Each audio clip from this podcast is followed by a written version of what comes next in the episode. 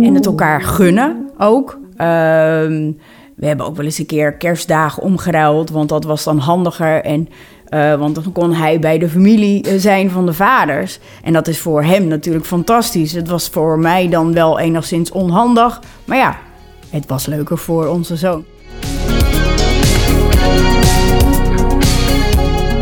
Welkom bij de Hoeksteen 2.0, de podcast over moderne gezinnen. En daarmee bedoel ik gezinnen die starten met een kinderwens, maar waarbij niet meteen duidelijk is hoe het gewenste kindje dan gemaakt moet worden. Klinkt een beetje plastisch, maar het is wel zo. Mijn naam is Marieke en in mijn geval heeft die wens geleid tot een co-ouderschap met een homostel. En samen voeden we nu inmiddels al ruim 3,5 jaar onze tweeling op. Uh, het proces noemde ik destijds niet uh, plan B of plan C, maar ik noemde het ons masterplan. En tot dusver pakt dat eigenlijk heel erg goed uit. Maar om daar te komen had best wat voeten in aarde. Eerst het afscheid nemen van de plaatjes in je hoofd. Hè, van hoe je altijd had gedacht dat het zou zijn. Uh, alle keuzes die je moet maken. Want ja, er is van alles mogelijk. Dingen die je moet regelen, dingen die je moet uitzoeken. er is heel veel mogelijk, maar wat past er nou echt bij je? Het hielp mij heel erg om verhalen van anderen te horen en dat is ook de reden om deze podcast te maken. En vandaag spreek ik met Linda over haar moderne gezin en hoor ik hoe zij tot haar masterplan is gekomen.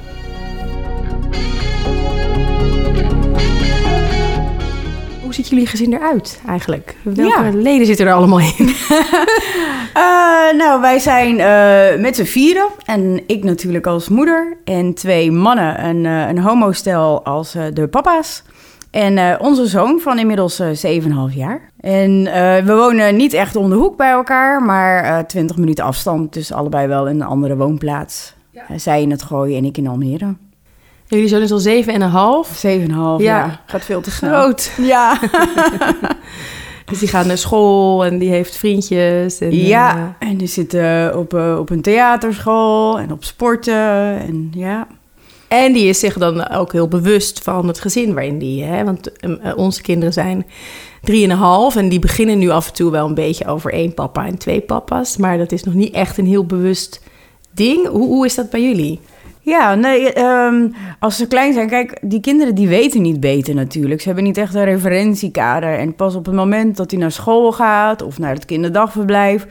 en dan is er misschien iemand, maar meestal pas op latere leeftijd... die daar een opmerking over maakt. Want die hele kleine kindjes, die zijn daar gewoon niet bezig. Oh, je hebt twee papa's, nou ja, prima, weet je. Dus um, pas op het moment dat kinderen meer bewust worden...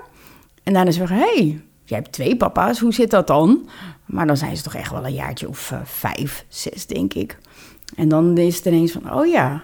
Maar ik moet zeggen dat heel veel kindjes zijn jaloers op uh, onze zoon. want die willen ook twee papa's. oh, grappig. Ja. ja. Ja. Dus het heeft bij jullie niet... Ja, dat is eigenlijk heel... Dat is, het is heel normaal. Ja. En uh, nou is het ook zo dat een van zijn vaders... die heeft ook nog een, een zoon bij een lesbisch stel.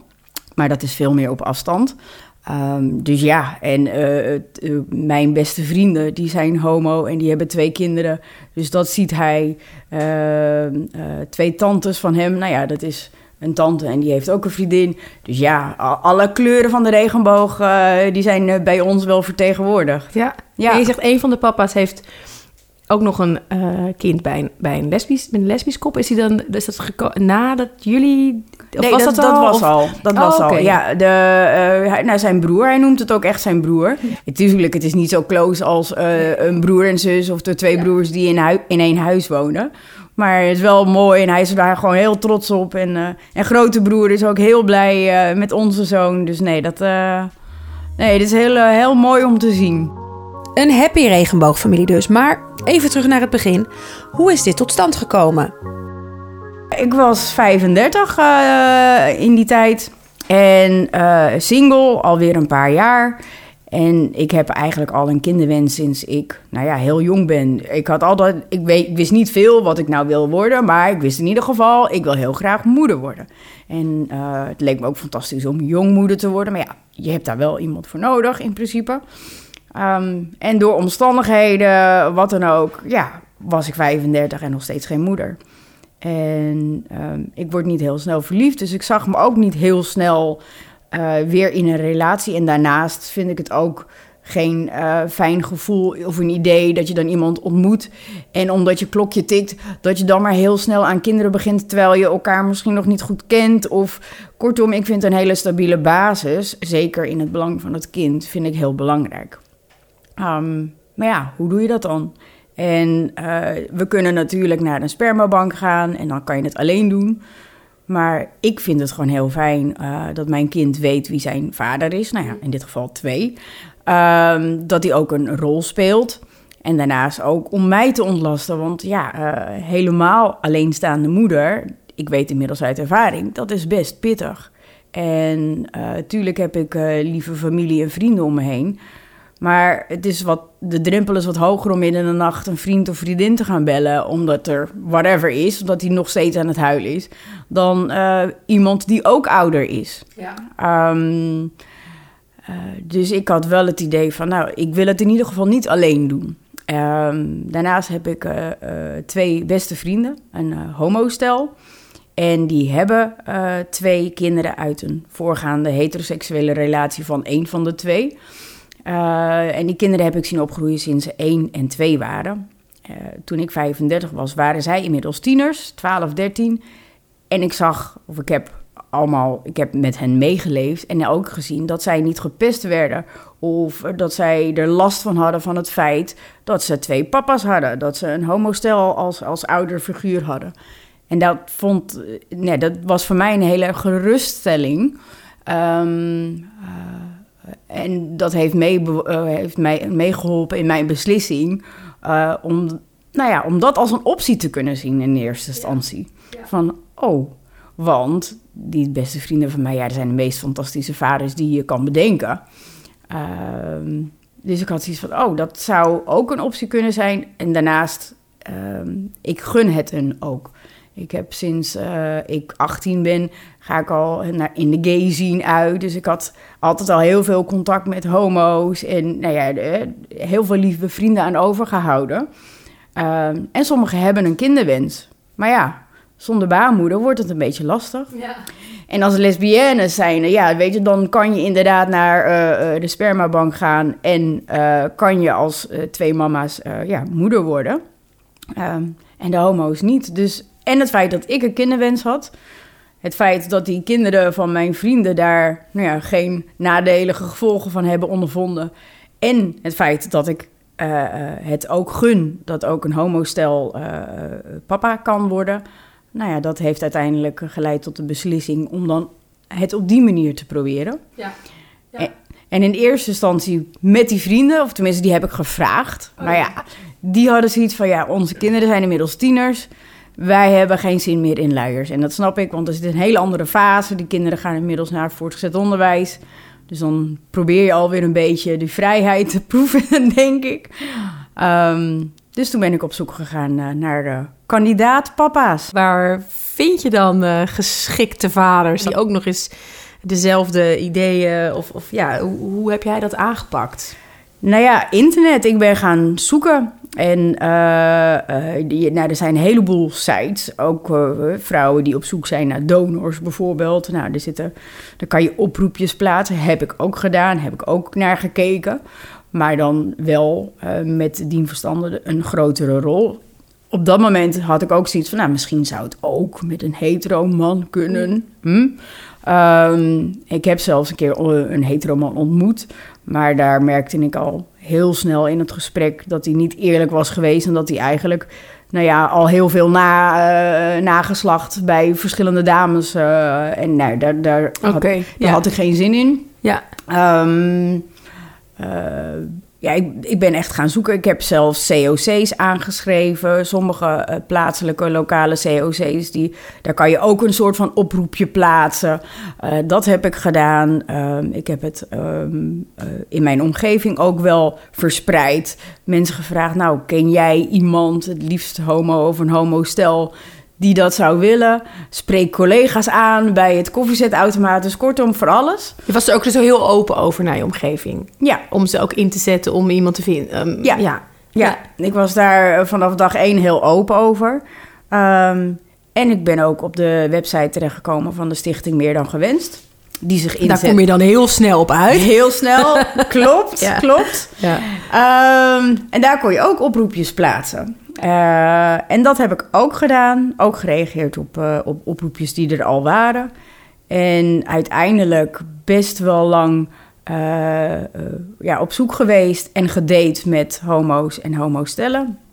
Ehm ook een paar keer teleurgesteld dat ik iemand hartstikke leuk vond. En zij vonden mij ook wel leuk. Maar ja, ze kozen dan toch iemand die dichterbij woonde. Wat ik snap. Uh, want op dat moment woonde ik in Lelystad. Ja, en in Lelystad heb ik het wel geprobeerd. Maar ja, daar kende ik de gay niet zo. Of die was niet heel erg aanwezig in mijn uh, opinie. En dus dan keek ik toch vaak naar Amsterdam. Maar ja, als zij daar een leuke dame in Amsterdam vinden, snap ik dat dat handiger is. Um, dus. Uh, maar hoe was dat? Die, die, de eerste keer dat je dan met een stijl ging afspreken? Of ik was vast de eerste keer met, een, met die heteroman, weet ik niet. Wat nee, nee, de eerste keer was uh, met een homo-stijl. ja, hartstikke spannend. Want ja, daten aan zich vind ik al spannend. Als je iemand niet kent en met of dat nou een doel is om een relatie te krijgen, of nou ja, in dit geval dan hè, samen een kindje. Uh, heel spannend. Uh, was wel meteen een, echt een heel leuk stel. Dus het klikte enorm. Um, en we hebben elkaar nou ja, een paar keer gezien. Totdat zij inderdaad voor iemand anders kozen. Ja, en dat is dan wel weer een teleurstelling natuurlijk. Ja. Um, en ik heb ook wel met stellen gedate waarvan ik dacht van... nou, het past wel in het plaatje. Maar ja, je had er gewoon een minder klik mee. En ik had wel zoiets van, ja, je moet wel, of moet...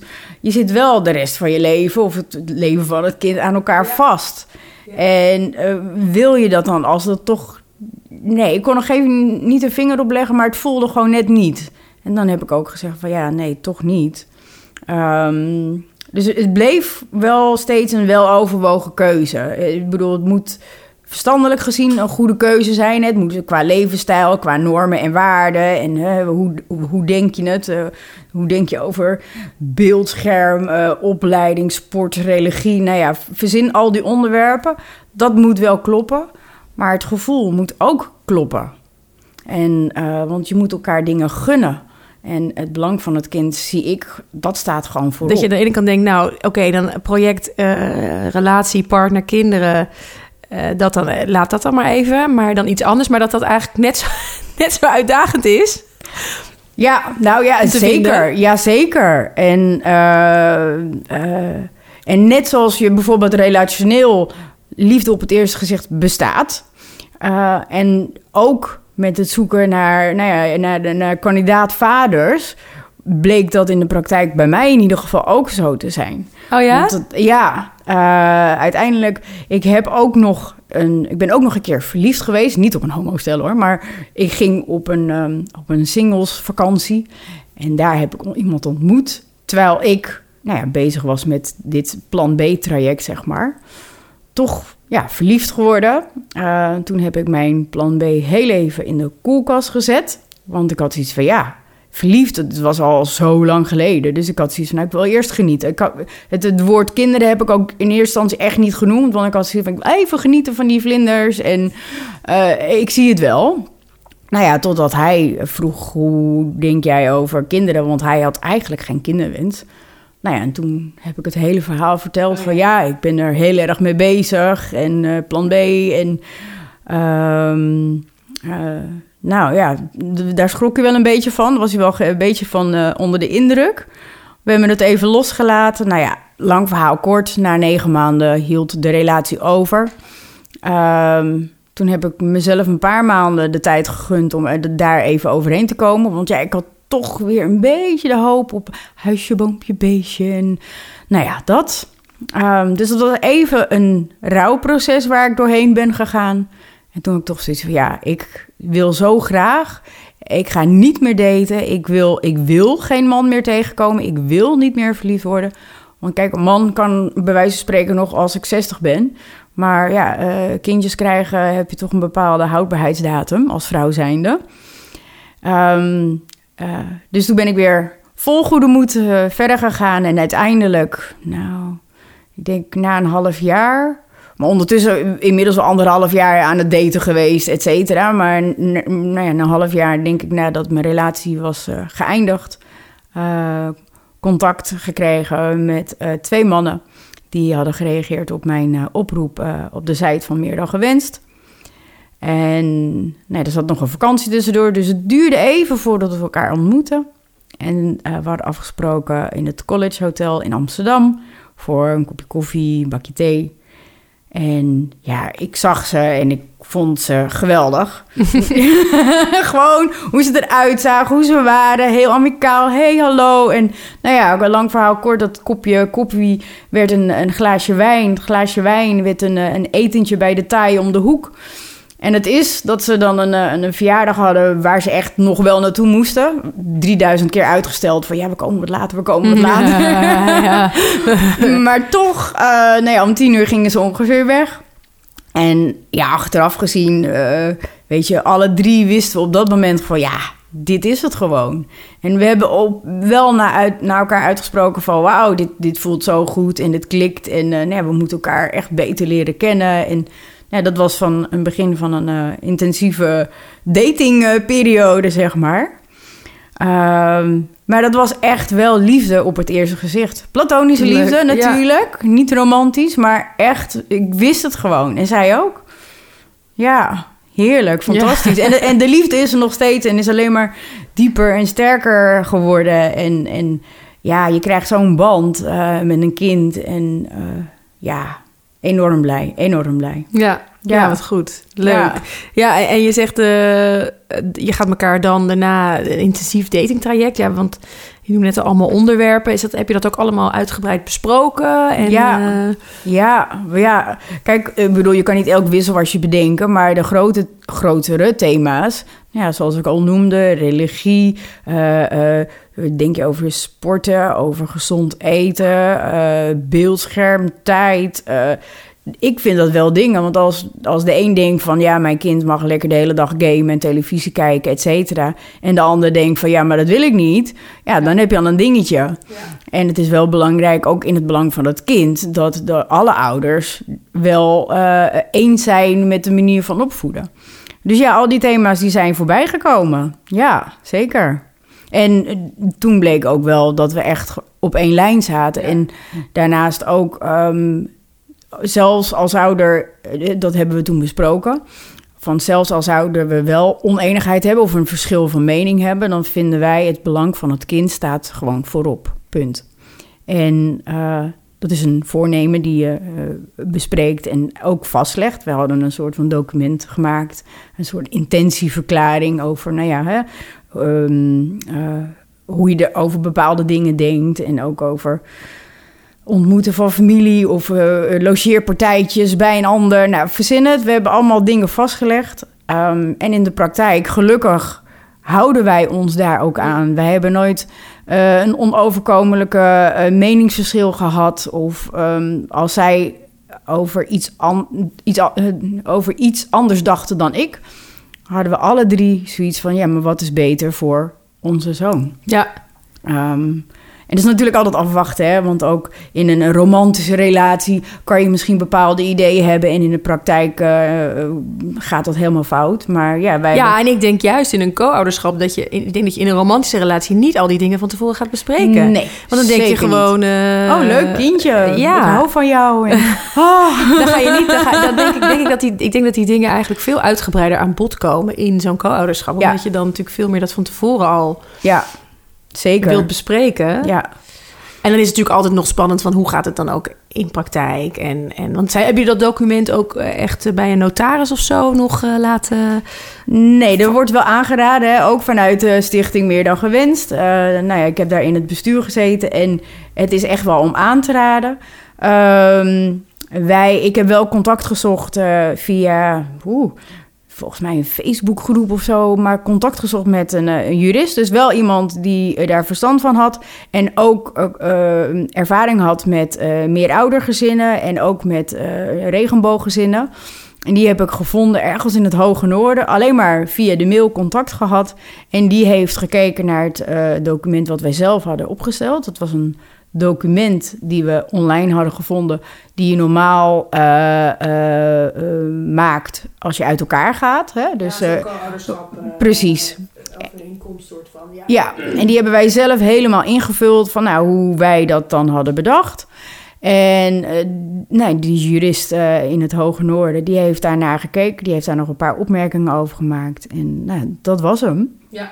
En die hebben we uh, onder het genot van een fles champagne beklonken en ondertekend. Ja. Ja. En hoe hadden jullie dan de afspraken ook gemaakt over hè, de verdeling? Dat klinkt een beetje klinisch, ja, maar ja, nee, dat is wel het, gewoon is zo. Het wel, ja, ja zeker. Uh, nou, in eerste instantie had ik zoiets van... Um, uh, mijn idee was altijd van, nou ja, kijk, één keer in de maand is misschien een beetje te weinig. Uh, of om, want ik vind het wel belangrijk dat een kind een band op kan bouwen. Uh, maar om de week vond ik een beetje te veel. Dus ik had zoiets van, nou, twee weekenden bij mij en dan een weekend bij de vaders. Nou ja, we kwamen uit op 70-30. Dat leek mij mooi. Uh, dat vonden zij ook prima. Zij vonden het heel belangrijk dat eigenlijk het grotere deel bij de moeder lag. En zo zijn we begonnen. En dat hebben we, denk ik, drie jaar zo gehad. Um, en ik weet nog wel, hij was klein en hij heeft ook wel periodes gehad dat hij echt weken aan het huilen was. Het was net geen huilbaby, maar echt dat je daar, nou ja, gillend gek van werd, zeg maar. Um, en er waren echt meerdere momenten waarvan ik dacht, oh, ik wou dat hij wat vaker uh, bij de vaders was, dat ik iets meer rust had. Maar ik had zoiets van, ja, weet je, op dit moment denk ik er zo over, maar zometeen krijg ik er later spijt van. Dus Ja, we ja, houden ja, de verdeling maar zoals het is, want het is voor het kind ook niet goed om eerst veel. Hè, de stabiliteit is gewoon heel belangrijk. Je kan niet denken van, oh, ik wil het toch anders en dan later weer spijt krijgen en weer terugdraaien. Dat is niet in het belang van het kind.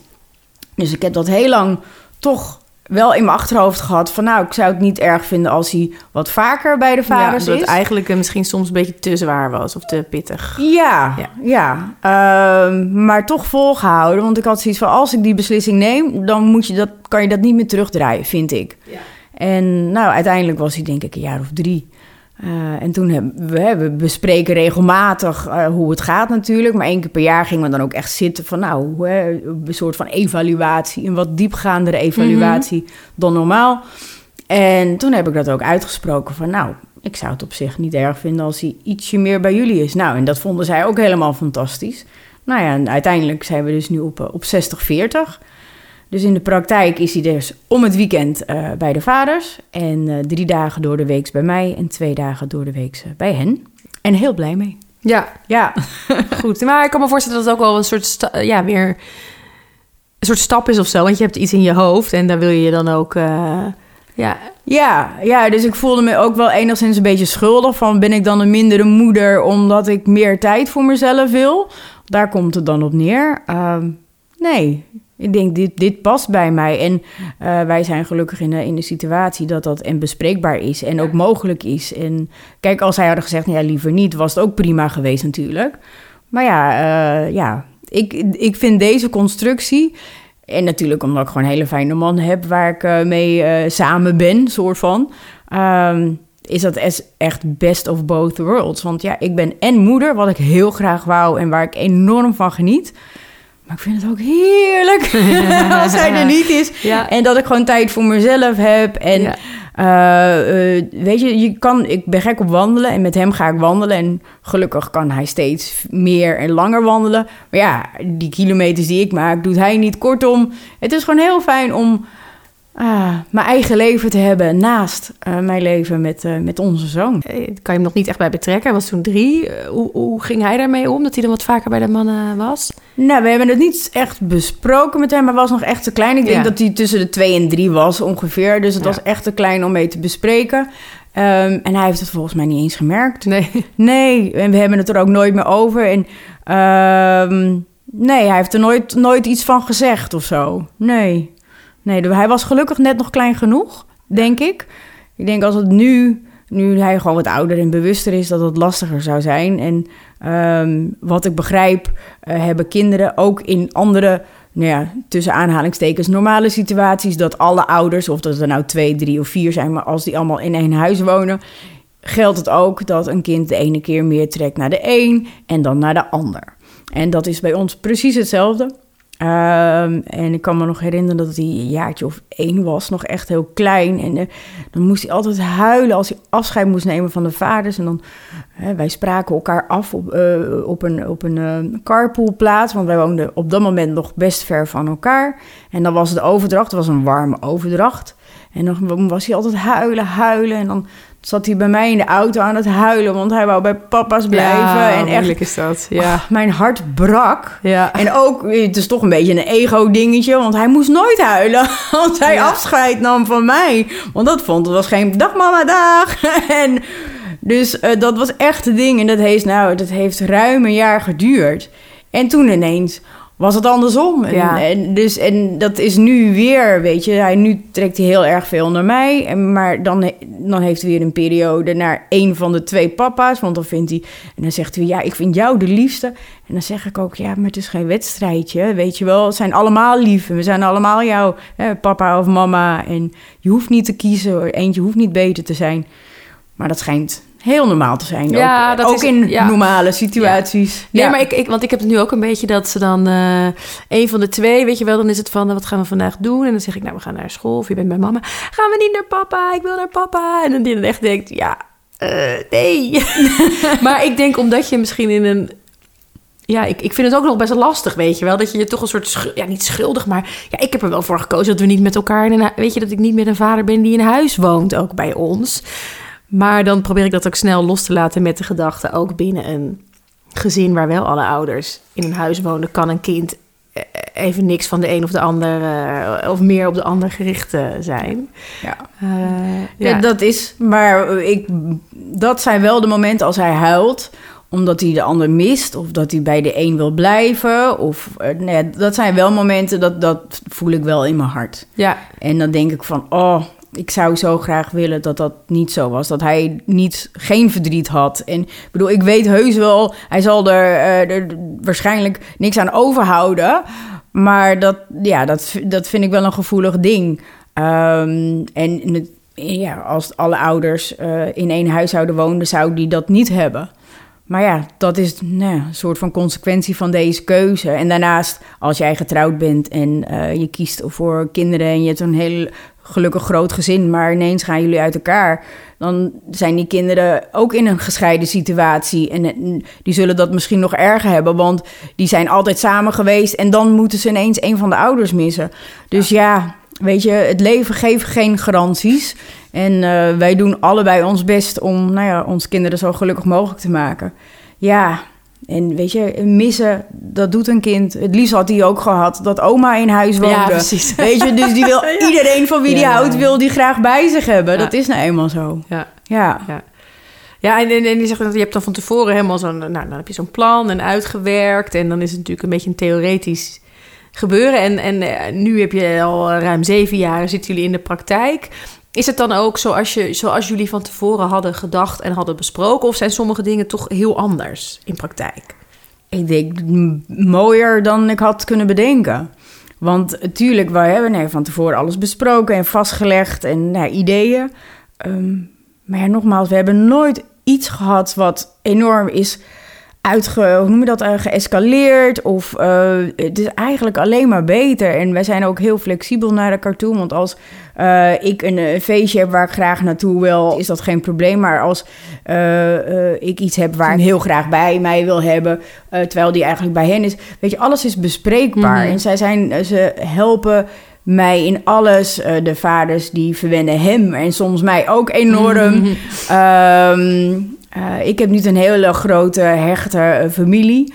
Eh, maar omdat hij nu twee papa's heeft, heeft hij daar een hele grote familie. En hij is helemaal gek van zijn ooms en tantes en neefjes en nichtjes. Hij gaat er logeren. En ja, inmiddels heb ik ook een familie erbij. Want ja, de, hun ouders, die ken ik natuurlijk ook. En we zijn ook best close. We zien elkaar niet heel veel, maar weet je, het is nog mooier en beter dan ik me had kunnen bedenken. Ja, Dus ja, wij zijn echt, eh, ja, wij zijn echt een successtory. Ja, ja, en- de regenbogen successtory. Ja, weet je, het kan ook anders. Ik, ik ken de verhalen dat, dat, nou ja, dat, dat, eh, nou ja, net zoals een gescheiden situatie, het kan ook fout gaan. Maar, wat zijn denk je de kernelementen van dat het bij jullie... Hè, wat, wat vraagt dat van elkaar ook? Dat het dus wel goed gaat? Hè? Misschien ook al die flexibiliteit die je noemde? Of, Flexibiliteit, nou ja, en kind staat op nummer één. Dus het is niet een ego-dingetje. ja. Dus als jij denkt van, eh, er is een issue bijvoorbeeld, hij is eh, een beetje eh, af en toe tegen draads, hoe ga je daarmee om? Nou, als de ene ouder zegt, ja, het is beter om de zus om te gaan en consequent zijn en dan weet ik veel. En de ou- andere ouder, die heeft daar hele andere ideeën over en dat gaat botsen van, ja, maar ik heb gelijk of ik heb gelijk. Ja, dan heb je een ding. Bij ons, wij gingen gewoon kijken van waar, hè, hoe reageert eh, onze zoon het beste op aanpak A of aanpak B? Wat is het beste voor hem? En niet een dingetje van ik wil gelijk hebben en jij hebt niet. Weet je, dus het belang van het kind staat punt 1 gewoon voorop. ja. En het elkaar gunnen ook. Ehm, we hebben ook wel eens een keer kerstdagen omgeruild, want dat was dan handiger. En, eh, want dan kon hij bij de familie eh, zijn van de vaders. En dat is voor hem natuurlijk fantastisch. Het was voor mij dan wel enigszins onhandig. Maar ja, het was leuker voor onze zoon. Ja, precies. Weet je, dus Ja.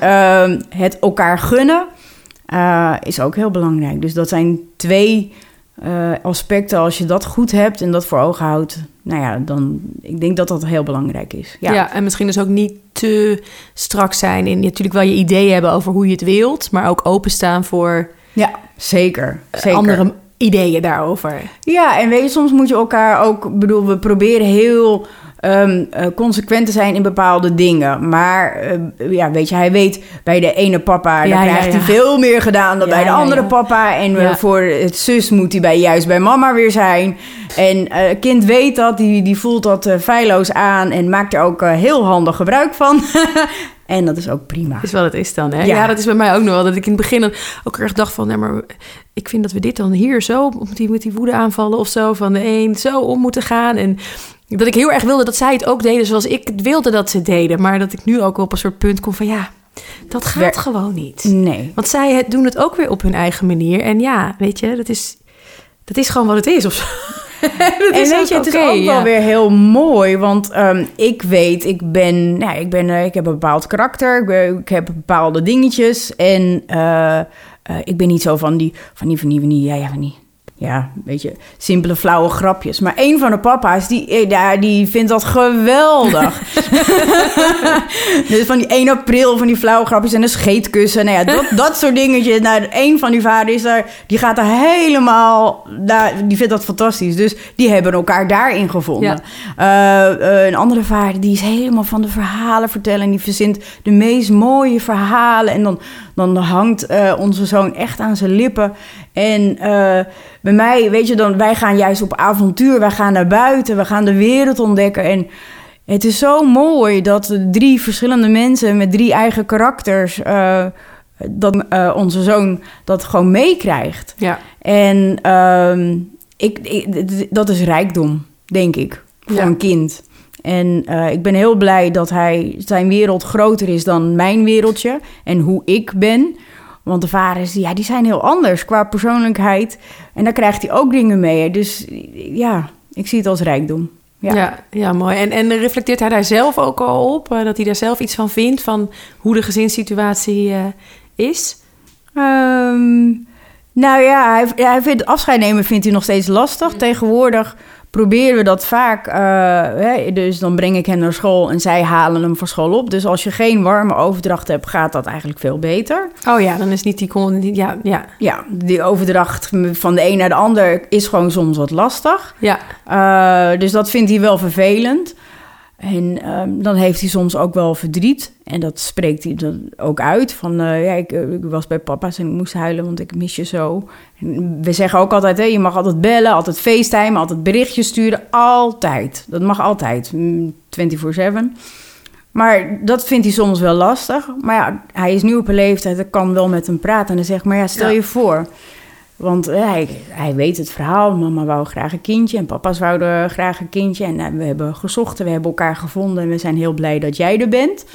Ehm, ik zeg van, stel je voor als mama niet eh, eh, eh, op zoek was gegaan naar twee papa's... en dat je alleen bij mij was, zou je papa's dan willen missen? Nee, nee, nee. Ja, ja, ja. Weet je, dus hij, hij zou papa's nooit willen missen. Maar blijft het, hij vindt het lastig, ja, dat afscheid nemen. Maar we kunnen er nu op een goede manier over praten. En dat snapt hij dan ook wel.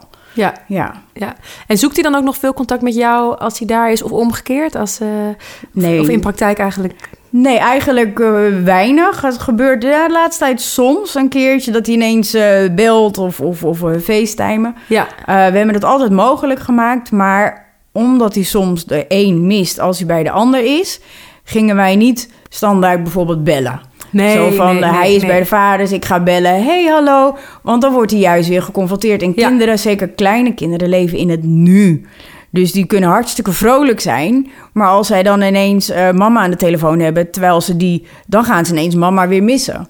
Ehm, dus dat hebben we nooit eh, actief gedaan. Dus elkaar gaan bellen eh, of het, hè, onze zoon bellen. Als hij dat wil, en hij komt nu op een leeftijd dat hij dat soms aangeeft... Nou, Ja. dan kan dat. Ja. Weet je? Dus de deur staat altijd open. Ja. ja. Maar hebben jullie het daar veel ook over met elkaar? Over opvoedkwesties en hoe ga je met dingen, dingen om? Zeker. En eh, nee, vanaf dat die baby was eigenlijk vanaf dag één zo fijn om met iemand te kunnen sparren. Want je loopt ergens tegenaan en hè, hoe doe jij dat? Nou ja, met z'n drie, de- alle drie denken we er anders over. En dan leer je van elkaar. Want ze- ze- sommige dingen was ik, had ik blijkbaar een foefje gevonden die bij onze zoon werkte. En in andere gevallen hadden zij iets van, oh, oh, dat, dat zo had ik dan niet bekeken. En dat doe ik dan nu ook. Dus we leren alleen maar van elkaar. Ik ben, nou ja, daar ben ik echt heel blij mee. Dat je gewoon ja, kan sparren. Ja, Ja, heel fijn. ja, met iemand die je kind natuurlijk net zo goed kent Als jij. als jij. En ja. dat is natuurlijk, eh, ja, kan alleen maar de, de ouders zijn. En is er nog een verschil in de rol die de biologische vader heeft en de andere vader? Of is Nul. het helemaal... eh, Nul. Nee, ik, eh, ook emotioneel of voor mij is de biologische vader eh, niet meer vader dan de andere vader. En ehm, eh, het is zelfs zo dat de niet-biologische vader, die is, ja, op de een of andere manier lijkt hij wel emotioneel nog meer verbonden met onze zoon dan, ja, wij zijn misschien iets nuchterder daarin of zo.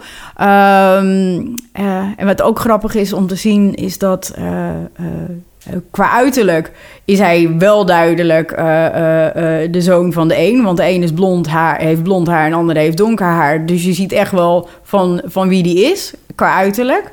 Maar eh, ja, wat is het nou? Nurture of Ja, ja, ja, nature? nurture, ja. Want ik zie echt karaktertrekjes van, eh, eh, van de niet-biologische vader. Die heeft hij echt. Ja, En dat doet hij na. En dat, ik bedoel, ze doen spiegelen en eh nabootsen. En dat zie je echt. Nou, ik bedoel, qua bloed is er dus niks.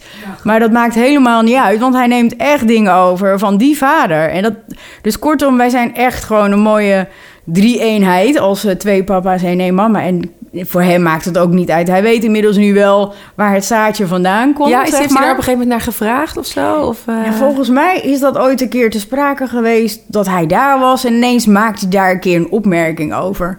Over eh, papa B of A, maakt niet uit. En dacht ik van, oh... want ik had dat nooit verteld, Ja, zeg maar. oh, dat, ja. dat boeit, ja, weet je, ik vind dat niet belangrijk ook.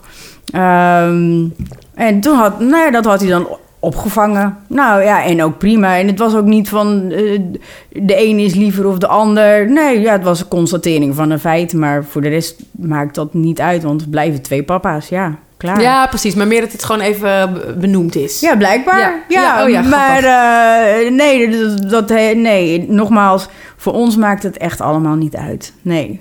Terwijl in het document wat we hebben opgesteld, hadden we wel de intentie van stel je voor, hè, eh, eh, God forbid, dat, dat de heren uit elkaar gaan.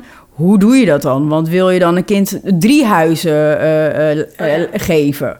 Want dat lijkt me ook heel, nou ja, niet stabiel in ieder geval. Ehm, en in het, denkend in het belang van het kind hadden wij de intentie van stel je voor dat, dan blijft de verdeling tussen de, eh, de huizen van de, de, de, nou ja, de biologische ouders. Ehm, maar ja, inmiddels zijn we zoveel verder. Het is 7,5 jaar. Ik bedoel, voor hem maakt het ook echt niet uit en voor ons ook niet. Maar hij, de ander is net zo goed ouder. Dus eh, weet je, family life eh, is ook heel belangrijk. Dat is, vind ik veel belangrijker dan bloed. Ja. Uh, nou ja, laten we hopen dat het nooit zo ver komt. Maar die intentie heb ik inmiddels wel losgelaten. Want hij zou echt nooit zonder de ander nee, ook kunnen. Precies, dat dus gaat stel dat, niet. dan zou je dat in praktijk... Uh... Dan moeten we daar maar een oplossing... Maar Ja. dat gaat gelukkig nooit Nee, gebeuren. nee, nee, nee, nee. Ja, ik klop hem even af. Ja. Ja. Ja. Dus, maar die intentie hadden we wel. Maar Ja. in de praktijk, ja, de- we zijn gewoon een drie-eenheid als, als, als ouders zijn. Deze dingen zijn bij jullie dus toch wel inderdaad overeenkomstig met hoe je het van tevoren ook had Ja, bedacht. ja. Alleen nog maar beter, zei je net. Dus, Alleen nog maar beter, ja. Want Ja. ik heb eh, nou ja, het boek van, eh, van Sarah Koster gelezen. Eh, ook bestuurslid van Meer Dan Gewenst. En zij, had, zij beschreef bijvoorbeeld dat toen het kindje, het eerste kindje er was... dat ze heel erg veel moeite had om afstand te, te, te nemen van hè, als, als het kindje naar de papa's ging.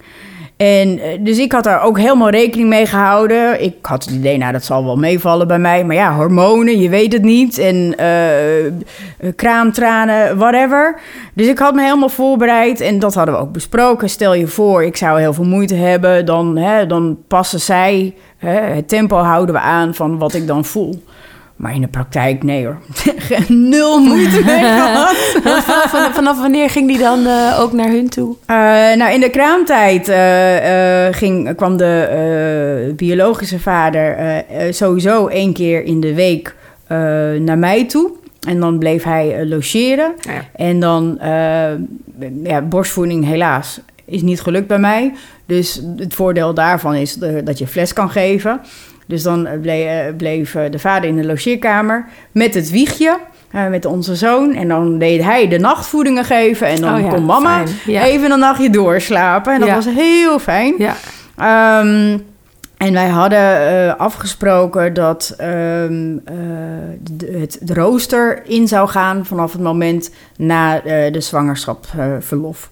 Oh ja. Eh, mocht hè, dat nog steeds goed voelen. Nou ja, en ik merkte wel, want ik had een extra maand zwangerschapsverlof, want ik had nog heel veel verlofdagen. maar in de praktijk had ik zoiets oh my god, ik had wel lekker naar kantoor willen want op een gegeven moment was ik het een beetje zat, Ja. dat thuis zitten. ja. En eh, dus kortom, eh, het rooster is inderdaad ingegaan op het moment dat ik weer aan het werk ging. Ja. En dan de eerste keer dat het kindje daar een... eh, Nee, ik ben meegegaan. Ook meegegaan, ja. Kijk, hij was natuurlijk wel vaker daar geweest eh, met mij. Maar de eerste keer logeren eh, ben ik daar geweest. Want we hadden zoiets van, ja, stel je voor dat. Ja. En wij woonden ook niet in de buurt van elkaar.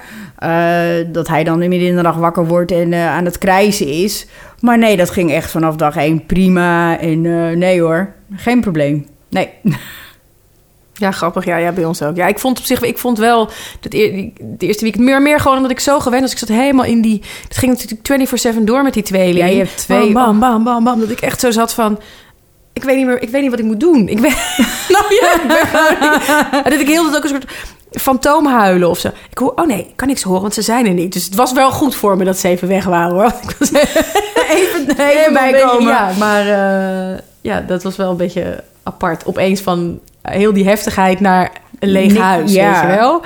Dat contrast is dan wel heel dat erg contrast groot. was wel groot. Ja. Ja, nee, maar nu vind ik die weekenden ook echt eh, oh, heerlijk. Ja. ja. ja. Nee, ik geniet er ook eh, erg van. Van hem en van me-time. ja. Ja, ik zou, ik ben, ik, ik benijd de, de hetero-stellen echt niet hoor. Serieus?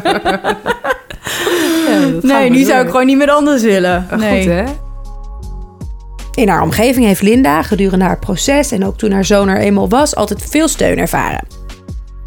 Mijn omgeving reageerde hartstikke positief op. Maar ja, zij kende ook mijn beste vrienden. En ik ging vroeger altijd in de gay scene uit. En weet je, het, was, het is ook... Ja, een, een, een- ja, is part of my life. Dus het is ook niet heel raar. Dus niemand was verbaasd. En eh, mijn moeder, ja, die had... Weet je, ze hoopte ook, net zoals ik, dat ik gewoon verliefd zou worden en een man zou ontmoeten en gelukkig en huisje, boompje, beestje. En ze vond het heel verdrietig nou ja, dat dat niet is gelukt. Ehm, eh, maar ze vond dat helemaal niet raar of het verbaasde haar niet dat, dat ik dit dan overwoog. En eh, weet je, als ik gelukkig ben, dan is hij dat ook.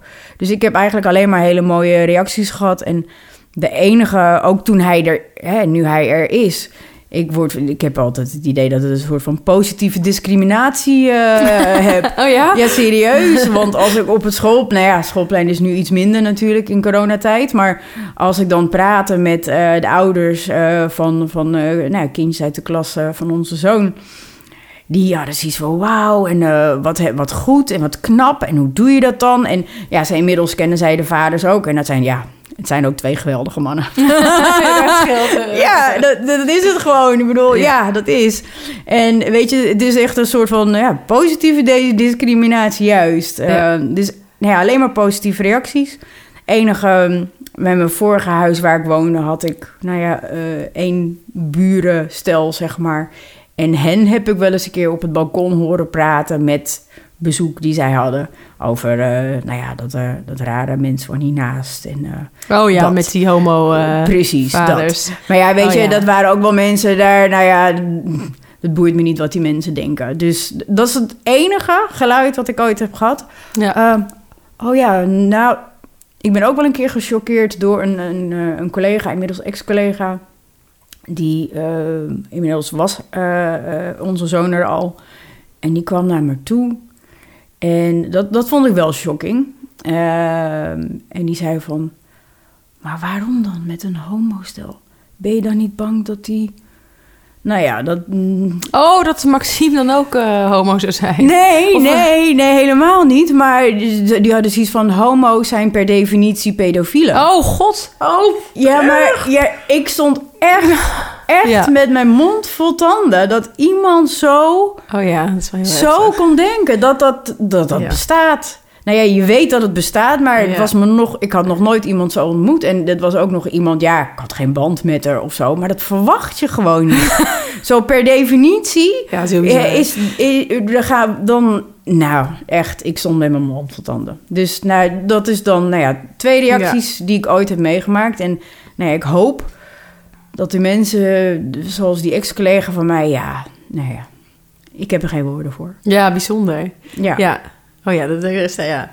Nee, ik had, ik had dat, dat heb ik niet gehad, maar wel dat veel mensen, omdat het dan niet in een, in een, in een normale relatie, dat mensen dan gaan vragen van, eh, oh en dan met IVF of eh, en dat je echt denkt, hé, dat zou je normaal, dat ze dat dat soort vragen over welke behandeling, dat het opeens dan, blop, terwijl normaal ga je dat niet zo snel vragen, en dat ik dan ook echt iets had van, eh, ja, ik heb toch niet gevraagd in de, hoe dat bij jullie is gegaan of zo. Dat vond ik wel opmerkelijk, omdat het niet in Ja. het standaard plaatje is dat mensen zich veel vrijer voelen om ook dat soort dingen meteen eh, Te vragen. te vragen. Ja, of, of hè, heb, heb, hebben jullie dan eh, hè, eh, seks gehad? Nou ja, dat, dat zeiden ze dan niet, maar je wist dat dat zou komen. En nee, ja, ik zeg nee, een potje en een spuitje en zelf geprobeerd. Ja.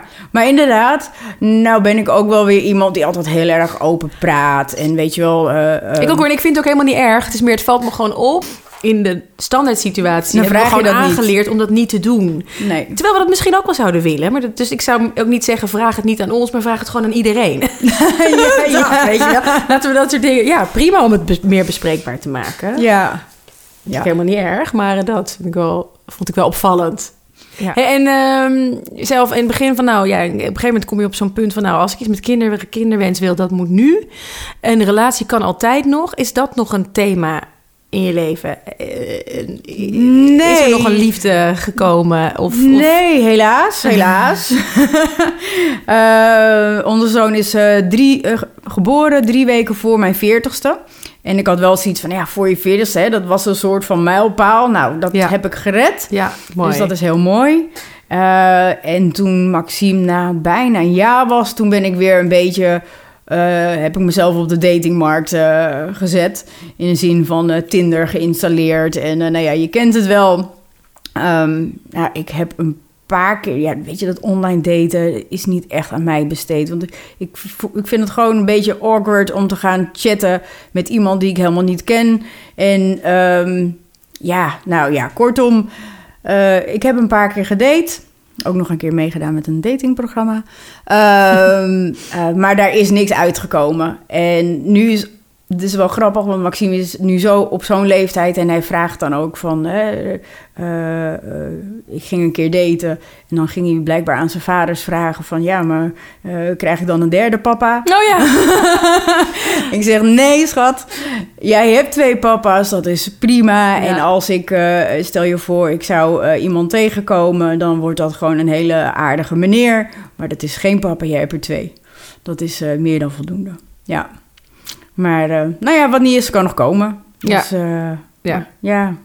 En wat wel zo is, ik weet wel, ik was best wel lang alleen voordat, eh nou ja, uiteindelijk onze zoon er was. Ehm, ik heb, en daarvoor was ik, kon ik best wel alleen zijn, weet je, want iedereen was onder de pannen, huisje, boompje, beestje, en helemaal gelukkig. En is zat ik zaterdagavond alleen op de bank. En dan kon ik me best wel eenzaam voelen. Maar sinds onze zoon er is, heb ik dat echt niet. Want als hij er is, nou, dan heb ik er helemaal... Ik bedoel, ik krijg zoveel liefde en aandacht en druk... en, en dan mis ik echt niks en niemand. En ook als hij er niet is, eh, eh, dan heb ik zoveel leuke dingen te doen... die ik niet kan doen als hij er wel is. Weet je, mijn dagen zijn gewoon gevuld. En ehm, als ik, zelfs als ik dan wel alleen thuis op de bank zit... ja, ik voel me niet eenzaam of wat dan ook. Dus ehm, het, dat, het was mijn kinderwens of, of, of de wens om een kind te krijgen, als je dat gegeven is, was niet uit eenzaamheid. Want die kinderwens, dat was gewoon een oerdrang om me voor te planten. Ja, het is gewoon eh, je hormonen die eh, schreeuwen in je lichaam, denk ik. Ehm, eh, maar het is wel een mooie bijkomstigheid. Ja. Wil ik wel meegeven dat mensen niet moeten denken... ik ben eenzaam, dus maar een kind. Nee, Nee. dat, dat raad ik niet nee, aan. maar werd het basis, de- de- het uitgangspunt nu... Stel dat je nu iemand tegen zou komen, is een heel ander uitgangspunt. Ja. Ah, het, het, eh, het is eigenlijk wel heel compleet. Het zou dan nog een soort Ja. eh, andere... Een toevoeging, Ja. een, een, een, een, aanvulling. Maar eh, weet je, ik heb sowieso niemand nodig. Ehm, eh, ja, en, en het maakt het ook wel wat relaxter. Want ik merkte Ja. wel in die periode voordat ik dan hè, voor plan B ging... eh, dat ik mannen wel eh, bekeek van ja, nee, mogelijk misschien als kandidaat vader. Ja, van- ja, ja, ja, ja, heel En- en- en dat- dat- dan kan je ook echt helemaal niet meer daten. Nee, nee, dat is gewoon, nee, dat is gewoon geen goede basis. Nee. En eh, dat heb ik totaal niet meer. En als ik nu aan het daten ben, nou ja, weet je, het is gewoon geen issue meer. Dat, dat maakt ook wel, dat is ook wel een stuk relaxter. Ja, Ja. snap ik. En heb je de rest van dit weekend nog eh, wilde plannen? Eh, nee, nee, niet echt eh, wilde plannen. Ik ga morgen eh, lunchen Eh, en ik ga wandelen. Ik, ja, wandelen en, en fietsen. Ik hou van de natuur, dus dan eh eh, moet nog even een route bedenken. Maar dan ga ik er graag op uit. Ja, en, en ja, ik heb ook nog wel klusjes in huis, maar of ik in heb, weet ik niet. Volgende keer misschien. Precies. Volgende keer. Ja. Ja. ja. En dan begint het leven met kind weer. Ja. Ja, ja, gewoon heel fijn dat je, de, de- ja, dat je dat allebei hebt. Ja, heerlijk. Maar ja, dat herken jij denk ik ook wel. Zeker, zeker, zeker, zeker. Ja, dit is hele mooie aanvullingen op elkaar. En ik merk het dus ook wel bij vriendinnen die dus in een relatie zitten en die... die dit is over zo, oh, zo heerlijk hoe jij dat hebt. En die weten natuurlijk ook niet hoe pittig het soms is met de kinderen alleen. Want dat is natuurlijk soms ook gewoon heel pittig. Maar het heeft inderdaad gewoon twee kanten. Dus het is eh, leuk. Ja, kijk, eh, dat is het voordeel als je wel met z'n... Kijk, dat, dat hebben de, de vaders wel als voordeel. Zij zijn met z'n tweeën. En eh, kijk, door de week is donderdag eh, meestal de dag van eh, vader 1... en de andere van vader 2. Oh ja. Want dan, en woensdagmiddag ben ik altijd vrij. Dus we hebben alle, alle drie een middag dat we dan vrij zijn met, met onze zoon. Ehm, maar als ze met z'n tweeën in huis zijn en eh, zij hebben zoiets van, pff, ja, nou even niet, dan is altijd de ander. Ja. Weet je wel? En wij, als, dan, wij zijn alleen thuis en dan alleen verantwoordelijk voor die kinderen. Ja, wij hebben dat niet. Dus dat is het voordeel van in dit geval eh, de mannen. Ja. Want ja, zij kunnen het verdelen. Ja. Ja. Ja. Maar ja, mogen niet klagen. hè? Nee. nee. Ten slotte, wat zou Linda mee willen geven aan diegenen die nu nog zoekende zijn naar wat ze zouden kunnen en willen met hun kinderwens? Zoek heel veel informatie online, maar ook in persoon. En, ehm, en, en voel, probeer te voelen wat voor jou voelt. Want ik heb ook veel vrouwen gesproken die uiteindelijk besloten om het wel helemaal alleen te Ja. doen. Met, een, eh, met een donor. En dat, is, weet je, ieders verhaal, iedereen heeft zijn eigen waarheid. Wat past bij jou? Wat bij mij past, hoeft niet bij jou te passen. Ehm, en daar moet je gewoon eerlijk in zijn en je eigen keuze durven maken. Maar laat je gewoon goed informeren en, en probeer daarnaast ook te voelen van wat past bij mij. Want sommige vrouwen die ik heb gesproken, die hadden zoiets van ja, maar dan moet je gaan overleggen en dan is er iemand die ook een mening heeft hoe ik mijn kind op wil voeden. Nou ja, weet je, als je er zo in staat, dan is het misschien niet zo'n goed idee om het in co-ouderschap te doen. Terwijl ik juist alleen maar de voordelen zie van het niet alleen te hoeven doen. En dat er iemand anders is die ook een mening heeft. Ehm, maar ja, zo is het voor iedereen anders. Dus ja, probeer uit te vinden, verstandelijk en ook gevoelsmatig, uh, wat bij jou past. Dank voor het luisteren. En vond je dit nou een leuke podcast? Dan zou je mij helpen als je een aantal sterren geeft. En als het nog even kan, ook een recensie geeft op iTunes. En mocht je nou denken, ik zou mijn eigen verhaal ook wel willen delen, uh, stuur me een berichtje. info.mariekekessel.nl Tot de volgende!